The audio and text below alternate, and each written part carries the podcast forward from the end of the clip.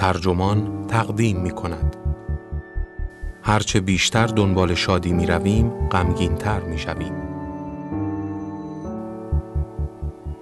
این تیتر یادداشتی است نوشته کودی دلستراتی که در ایان منتشر شده و وبسایت ترجمان آن را با ترجمه محمد معماریان منتشر کرده است. من دادبه دادمهر هستم.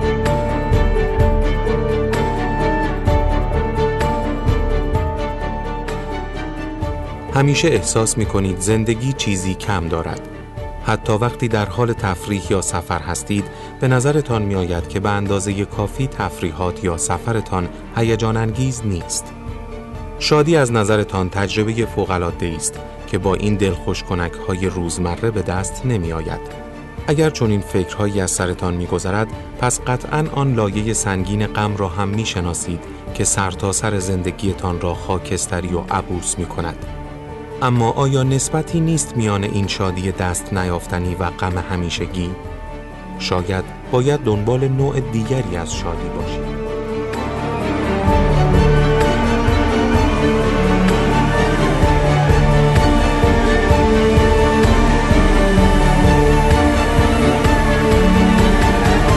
در سال 1920 روانشناس امریکایی جان واتسون مقاله پژوهشی منتشر کرد که در زمره مشکوکترین کارهای اخلاقی قرن 20 به شمار می رود. واتسون همراه با روزالی راینر، دانشجوی 21 ساله تحصیلات تکمیلی دانشگاه جان هاپکینز در بالتیمور که محل تدریسش بود، می خواست نوعی ترس خاص را به یک بچه القا کند. ترسی که فارغ از این آزمایش احساسی طبیعی بود. تا آن زمان شرطی سازی رفتار منحصراً در قلمرو حیوانات انجام می‌شد. اما واتسون و راینر یک بچه 9 ماهه به نام مستعار آلبرت را برای مطالعه ایشان انتخاب کردند. به مادرش $1 دادند و چندین حیوان کوچک زنده را مقابلش گذاشتند، از جمله یک موش که او در ابتدا با بازیگوشی به آن علاقه نشان داد. وقتی آلبرت مشغول بازی با موش بود، آزمایشگران با چکش به یک میله فولادی زدند. صدای بلندی ایجاد شد که بچه را ترساند و به گریه انداخت. پس از چند بار تکرار کافی بود آزمایشگران موش را به آلبرت نشان بدهند تا او به گریه بیفتد. حتی بدون آن صدا آنها توانسته بودند ترس از موشها را با شرطی سازی در او تزریق کنند، که در نهایت به ترس از چندین و چند حیوان با پوست مودار و خزدار مثل خرگوش‌ها و سگ‌ها هم تسری پیدا کرد. لابد فکر می‌کنید که این آزمایش غیرمنتظره به هیاهوی عمومی منجر شد، چون حالت شرطی شده آلبرت را از بین نبردند یا حتی اعتراضات علمی برانگیخت، چون گروه کنترل خاصی در کار نبود. به هر حال این آزمایش نشان داد که به هزاران روش میتوان شرطی سازی رفتار را نه تنها روی حیوانها بلکه روی انسانها نیز پیاده کرد. در حقیقت پس از انتشار مقاله، جان هاپکینز دستمزد واتسون را 50% افزایش داد تا او در دانشگاه بماند. او همان زمان هم مشهور بود.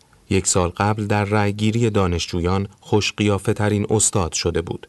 ولی بعد وقتی همسرش نامه‌های عاشقانه او به راینر را کشف و منتشر کرد، دانشگاه اخراجش کرد.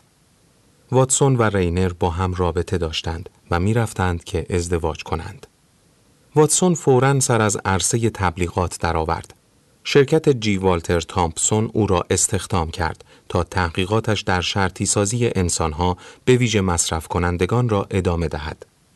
واتسون بعدها در این باره گفت: تازه می‌فهمیدم که تماشای رشد منحنی فروش یک محصول جدید مثل تماشای منحنی یادگیری حیوونا و انسان‌ها هیجان انگیزه.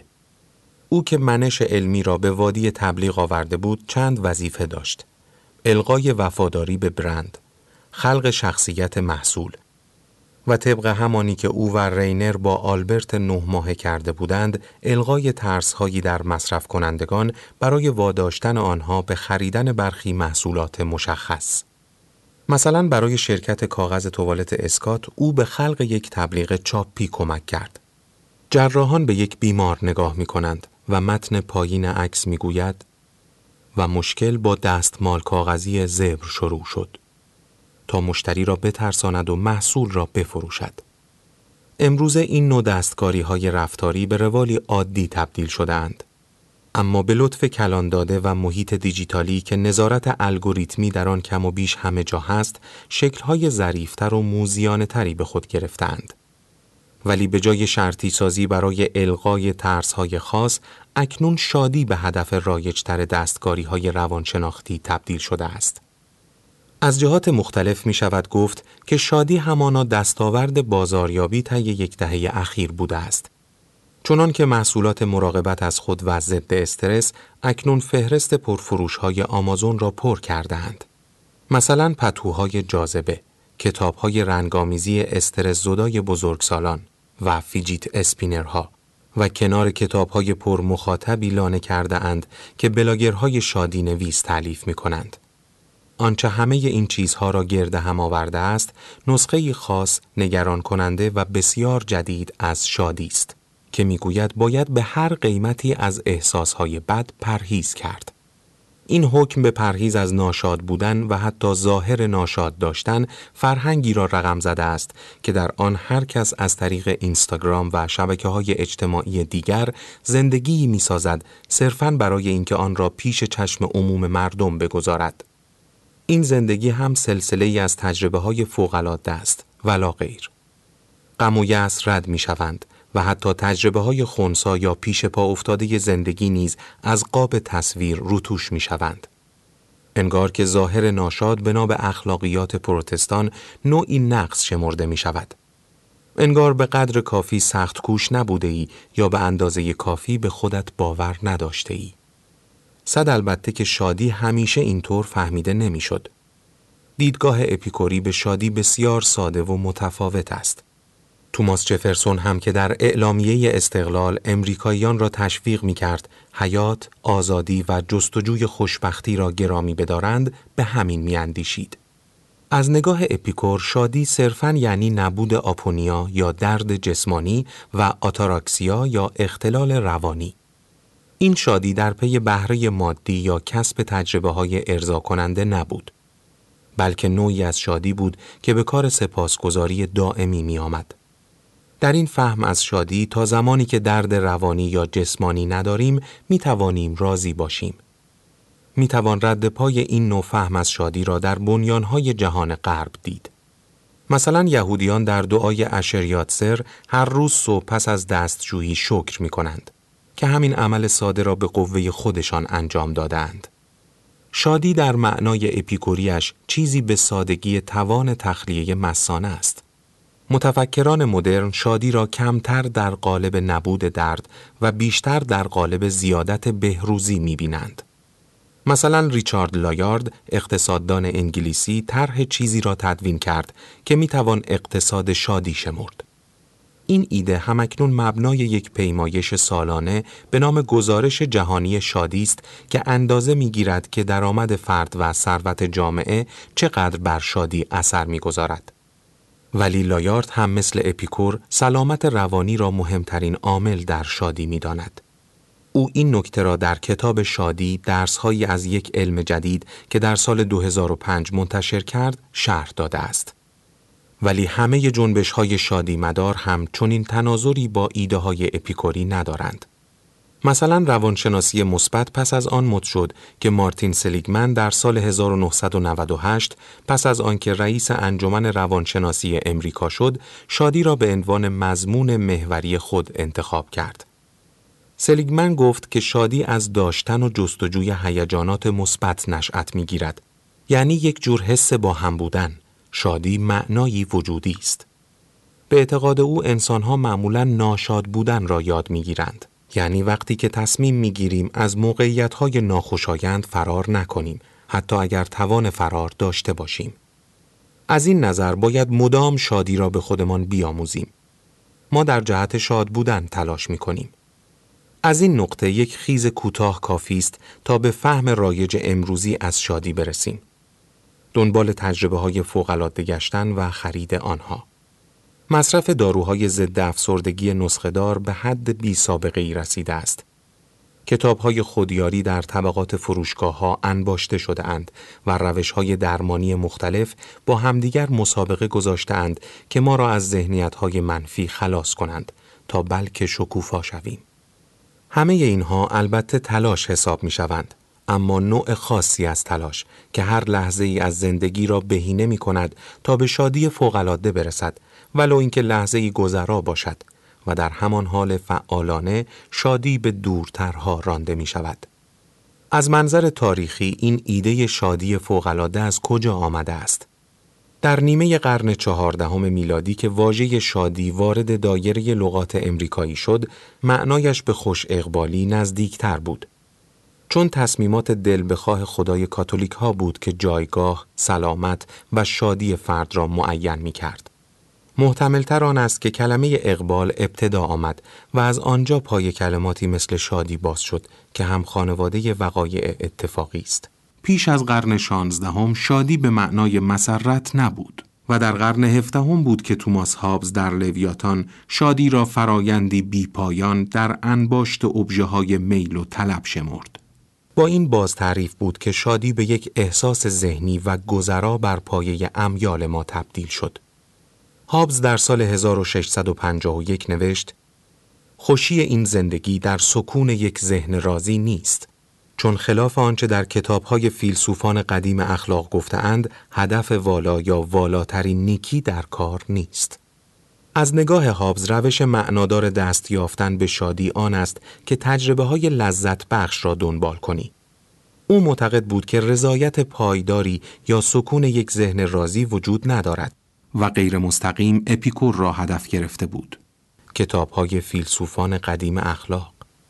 به اعتقاد هابز مدام باید پی شادی بود و ماهیت گریزپا و گذرایش هم نه نقیصه بلکه خصیصه شادی است.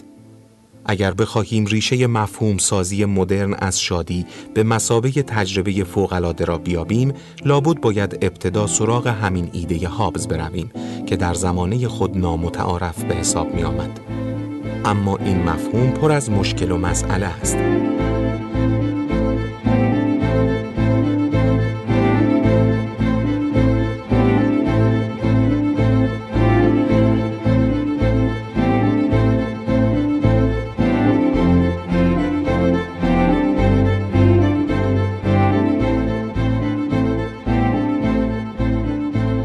داندریپر مدیر تبلیغاتی سریال مدمن با رویکرد نوهابزی میپرسد شادی چیست و بعد میگوید همان لحظه است که بعد از آن شادی بیشتری لازم داری. در این زمانه دنبال شادی میرویم به جای آن که بگذاریم شادی سراغمان بیاید. سعی میکنیم لحظه های شاد را مثل گوش ماهی های ساحل جمع کنیم، ولی موج ها مرتباً آن را میشویند و میبرند. این پی شادی رفتن مثل افسانه سیزیف است، مسیری که لاجرم به نومیدی میرسد. هیچ تصویری از بیهودگی وجودی مدرن به پای آن جهانگردی نمیرسد که مدام عکس‌های رستوران‌ها و جاهای دیدنی را در رسانه‌های اجتماعی پست می‌کند و سخت تلاش می‌کند شادی را به نمایش بگذارد. اما آنچه در این میانه از دستش می‌رود، برقراری پیوندی واقعی با همتایان و همقطارانش است. چون این کسی که تلاش می کند شادتر یا همان بهتر از دیگران باشد، بعید نیست از آنها غریبه شود. ممکن نیست این بازی برد برد باشد. ما می خواهیم شاد باشیم، اما نمی خواهیم در مسیر شادی از خودمان دور شویم یا به خودمان آسیب بزنیم. شاید یک راه حل این معما آن باشد که همپای رومانتیک ها شویم که آغوششان هم به روی مسرت باز بود و هم به روی اندوه. جان کیتس در قصیده حزن در سال 1819 نوشت که در همان معبد لذت حزن مستور نیز حرم خود را دارد. یهودیان در عید پسح قطره‌هایی از شراب را پیش از نوشیدن بر زمین می‌ریزند تا پیش از لذت بردن به یاد مصیبت‌ها باشند. و همچنین یهودیان مقید هنگام ازدواج روی یک شیشه پا می‌گذارند تا همان هنگام که عازم یک زندگی پر از شادی‌اند یاد غم بیفتند. شاید همین پذیرفتن حزن راه خلاصی از زندان باخت باخت شادی باشد که اگر دنبالش کنی به نومیدی و تنهایی می‌رسی و اگر دنبالش نکنی هرگز به آن نمی‌رسی. شاید هرگز حقیقتاً به رضایت نرسیم مگر اینکه احساسهای منفی من را هم بپذیریم. در واقع هم احساسهای منفی شاید آنقدرها منفی نباشند. مثلا همین هیجان غم انواع و اقسام کاربردهای مثبت را دارد.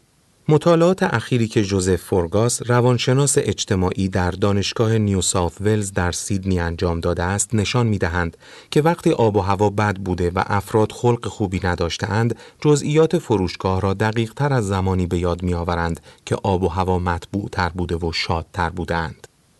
لذا او گمان می‌کند که غم می‌تواند برای حافظه مفید باشد. همچنین فورگاس نشان می‌دهد که افراد وقتی غمگین باشند، قضاوت‌های دقیق‌تری می‌کنند. در این حالت گوش به زنگ‌تریم و ساده گول نمی‌خوریم و لذا بیشتر به مشاهداتمان تکیه می‌کنیم تا ایده‌های کلی و کلیشه‌ها. همچنین بنا به مطالعه او در سال 2007، غم موجب می‌شود که بهتر ارتباط بگیریم و اقناع کنیم. و بنا به مطالعه دیگرش در سال 2013 وقتی غمگین باشیم در گفتگو ماهرتریم، یعنی ظرایف و ایهام‌ها را بهتر تفسیر می‌کنیم. نباید به استقبال غم بروی، اما نباید در مسیرت به سوی شادی هم سعی کنی به زور و با پوزخند از غم بگذری. به قول فورگاس، افرادی که در وضعیت غم هستند معمولاً در تکلیف‌های ذهنی و روانی پیچیده پایدارتر و سخت‌کوش‌تر از افراد شادند، طوری که نه تنها برای حل سوالات بیشتری تلاش می‌کنند، بلکه بیشتر از همقطاران خود به جواب‌های درست می‌رسند. غم هیجانی است که هوشیارترمان می‌کند. ما را گوش به زنگ نگه می‌دارد. موجب می شود ژرف‌تر و بی ملاحظه تر خودمان را بررسی و معاینه کنیم. غمگین بودن یعنی مشتاقانه گوش به زنگ دنیا بودن. همین که میل و اراده دست و پنجه نرم کردن با هیجانات دشوار را داشته باشی، رضایتت از زندگی بیشتر می شود. چند سال پیش به 365 نفر 14 تا 88 ساله که از لحاظ هیجانی با ثبات حساب می شدند، گوشی‌های هوشمندی دادند تا طی 3 هفته هر روز به سوالاتی درباره سلامت هیجانیشان پاسخ بدهند. این مطالعه که در ژورنال ایموشن منتشر شد، نشان داد که وقتی شرکت کنندگان می گفتند خلق منفی دارند، فقط آنهایی که هیجانات منفی را مضر یا مغایر شادی می دانستند، رضایت کمتری از زندگی داشتند. آنهایی که معتقد بودند هیجانات منفی می توانند برایشان مفید باشند، فارغ از خلقشان رضایت ثابتی از زندگی داشتند. این یافته حاکی از آن است که اگر به جای آنکه صرفاً پی شادی باشیم، با هیجانات منفی هم درگیر شویم، شادتر می‌شویم. دلایل این نیاز به آغوش گشودن بر هر دو دسته هیجانات مثبت و منفی در عمق وجود ما بنا نهاده شده. گویا چارلز داروین در کتاب ابراز هیجانات در انسان و حیوانات در سال 1872 پیش بینی کرد که جستجوی شادی شاید رهزن باشد. او نوشت باید در نشان دادن هیجاناتمان دقیق و محتاط باشیم، چون احساساتمان کیستی و عملکردمان را تغییر می‌دهند. ترسیده یا عصبانی که باشیم شاید دوری جستن را ترجیح بدهیم. همانطور که هنگام تحریک جنسی شاید سراغ معاشرت برویم. اما از منظر تکاملی هیجاناتی که در دو سر طیف قرار دارند، یعنی شادی شدید و غم شدید، عمدتاً معلول هستند، نه علت. این هیجانات در احساسی که داریم اثر می‌گذارند. اما اگر نگاه تکاملی کلی‌تری داشته باشیم، اهمیتشان صرفاً تا آنجاست که ما را به سمت بقا و تولید مثل سوق بدهند. آنها فی نفسه تقریباً بی‌معنایند. مثلا شاید یک دسر خوشمزه اوقات خوشی برایمان رقم بزند، اما فوران شادیمان از خوردن آن اثر چندانی بر معیارهای تکاملی نمیگذارد. یعنی آن جنس شادی که تلاش می‌کنیم دنبالش باشیم، میراثی است که از نیاکانمان به ما رسیده است. چیزی که به آنها انگیزه میداد دلچسب‌ترین غذاها را بیابند و بخورند. ولی این نوع شادی فی نفسه هدف نیست، بلکه راهی به سوی هدف است. اگر برای لذت و حس خوب اهمیت و بار وجودی قائل شوی، درباره جایگاه و خواستگاه رضایت حقیقی دچار سوء تفاهم شده ای. در عوض باید سراغ شادی به معنای اپیکوریش رفت که روشنایی ذهن را رقم میزند تا زمام احساساتمان را به دست بگیریم و موجهای منفی احساسهایی را مدیریت کنیم که لاجرم سر راه ما انسانها قرار میگیرند. احتمال آن که این توانایی‌ها به رضایت حقیقی بیانجامند بیشتر است. این بوتی که از پی شادی رفتن ساخته شده گویا یک پدیده انگلیسی امریکایی است. شاید چون در هر دو کشور فشارهای فرهنگی شدیدی برای کمرنگ جلوه دادن هیجانات منفی وجود دارد. مثلا در مقایسه با فرانسوی‌ها که عموماً به زندگی خارج از مدار شادی هم راضی‌اند، شادی به معنای دم دستیش نه نشانه یک زندگی خوب و خوش. بریتانیایی‌ها و به ویژه امریکایی‌ها هیجانات منفی را کم رنگ می‌کنند تا شادترین چهره ممکن را به نمایش بگذارند. امریکایی‌ها به آن لبخند مصنوعی و خوبم ممنون شهرند و بریتانیایی‌ها معروفند که از گله و شکایت می‌پرهیزند و در مواجهه با درد و یأس خوددار هستند. روال آن است که احساس‌های منفی را انکار و پنهان کنی چون در جامعه و فرهنگ نامقبولند. در چارچوب فکری انگلیسی امریکایی، هیجانات منفی بازتابی منفی از ما به نمایش می‌گذارند. انگار که خطای اساسی کرده ایم، گویی که بدون ذوق و اراده لازم برای دستیابی به شادی زیسته ایم. ولی این همه تظاهر به شادی بالاخره خودش را بروز می‌دهد. کسی که در فرهنگ غربی زندگی می‌کند 4 تا 10 برابر بیشتر از فرهنگ شرقی احتمال دارد به افسردگی بالینی یا اضطراب دچار شود. این را براک باستیان روانشناس در کتاب سوی دیگر شادی، پذیرش یک رویکرد بی‌محاباتر به زیستن در سال 2018 گفته است. باستیان می‌نویسد که در چین و ژاپن مردم معمولاً هیجانات مثبت و منفی را ضروری و یکسان می‌بینند. در شرق نباید مصرانه دنبال شادی رفت، همانطور که نباید مصرانه از غم پرهیز کرد. باستیان خواستگاه این موضع را در دین می‌بیند، به ویژه آن فلسفه‌های بودایی که می‌خواهند کل وضع بشر را بپذیرند و درد را بر اساس دلایل زیربنایی‌اش بفهمند. ما میل داریم از هیجانات منفی چیزی مثبت و شاد بیرون بکشیم. ولی این طرز فکر ما را در برابر آن نوع دستکاری‌های تبلیغاتچی‌ها آسیب پذیر می‌کند که تخصص واتسون بود. منتها این میل هم از خلأ وارد فرهنگ ما نشده است. وقتی مردم اعتقاد داشته باشند شادی چیزی است که باید برایش تلاش و خرید کنیم، مشوق اقتصادی مهمی برای کسب و کارها ایجاد می‌شود. کارگران شاد معمولاً حدود 12% مولدتر هستند. گوگل مدیر ارشد شادی دارد. فلسفه اخلاق خودت را معالجه کن هنوز هم یکی از موتورهای مهم فروش است. و امروزه تقریباً تبلیغات همه برندهای لوازم زیبایی و آرایشی بر اساس مراقبت از خود است.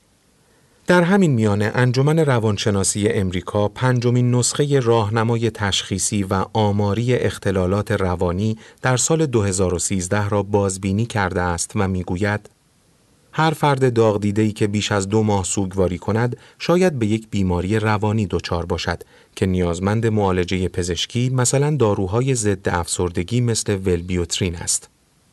قرص ویل بیوترین به نظرتان شبیه داروی شادیاور سوما در دنیای قشنگ نوع آلدوس هاکسلی که در سال 1932 نوشته است؟ لابد علتش آن است که این دارو و همه شرطی سازی های شادیافرینش تا حدودی بر اساس همان ایده هاکسلی عمل می کند. با اوجگیری روانشناسی مثبت در نیمه قرن که روی دوش ایده های قرن 17 هابز سوار بود، هاکسلی پیش بینی کرد که آرمان اپیکوری شادی چگونه دگرگون خواهد شد که شد. او در سال 1956 نوشت: حق دنبال شادی رفتن یعنی حق سرخورده شدن، اما با بیانی دیگر. امروزه تحقیقات بازار بر اساس پژوهش‌های واتسون رشد مداومی داشته است. پیشتاز ماجرا هم اسکن چهره در فروشگاه‌ها برای تشخیص هیجانات مصرف کنندگان در مقابل محصولات معین برای خلق تبلیغ‌هایی است که ظاهراً در همه پلتفرم‌های دیجیتال ما را دنبال می‌کنند و در نهایت به کیمیای دستکاری بازار میرسند. توانایی خلق محصولاتی که شادی ما را به اصطلاح هک کند که موجب شود از لحاظ عصب شناختی نیازمند استفاده و خریدشان باشیم. این پدیده فی المجلس هم تا حدی وجود دارد. مثلا به این فکر کنید که فیسبوک با الگوریتم‌های نیوزفید خود چگونه خلق کاربرانشان را دستکاری می کند. ولی اگر کماکان اجازه دهیم دستکاریمان کنند تا پس از تجربه‌های فوق‌العاده دچار غصه شویم، آنگاه نه تنها در برابر دستکاری بازار بی‌دفاع شده ایم، بلکه مستعد تنهایی، قضاوت نادرست و طنز ماجرا همینجاست. غم پایدار می‌شویم. شادی اپیکوری شاید همیشه ما را شاد نکند. شاد به معنای امروزیش برای ما که مترادف خلق خوش و شادکامی است. ولی زندگی اگر سلسله‌ای از تجربه‌های فوق‌العاده بود، ارزش زیستن نداشت. در حقیقت نسل‌های جوانتر، همانها که بیش از همه احتمال دارد تسلیم ایده شادی فوق‌العاده شوند، اصلاً به هیچ معنا شاد نیستند. چنان که 22% از نسل هزاره میگویند هیچ دوستی ندارند. این مطمئناً آن جنسی از شادی نیست که بخواهیم دنبالش برویم. ولی اگر شادی چیزی باشد که بدانیم جذر و مد دارد، اگر امور منفی هم نقش بنیادین در زندگی و از قضا شادیمان داشته باشند، چه می شود؟ اگر خودمان را شرطی کنیم چنان که دنبال هر احساسی نباشیم، اما با هر احساسی راضی باشیم، چه می شود؟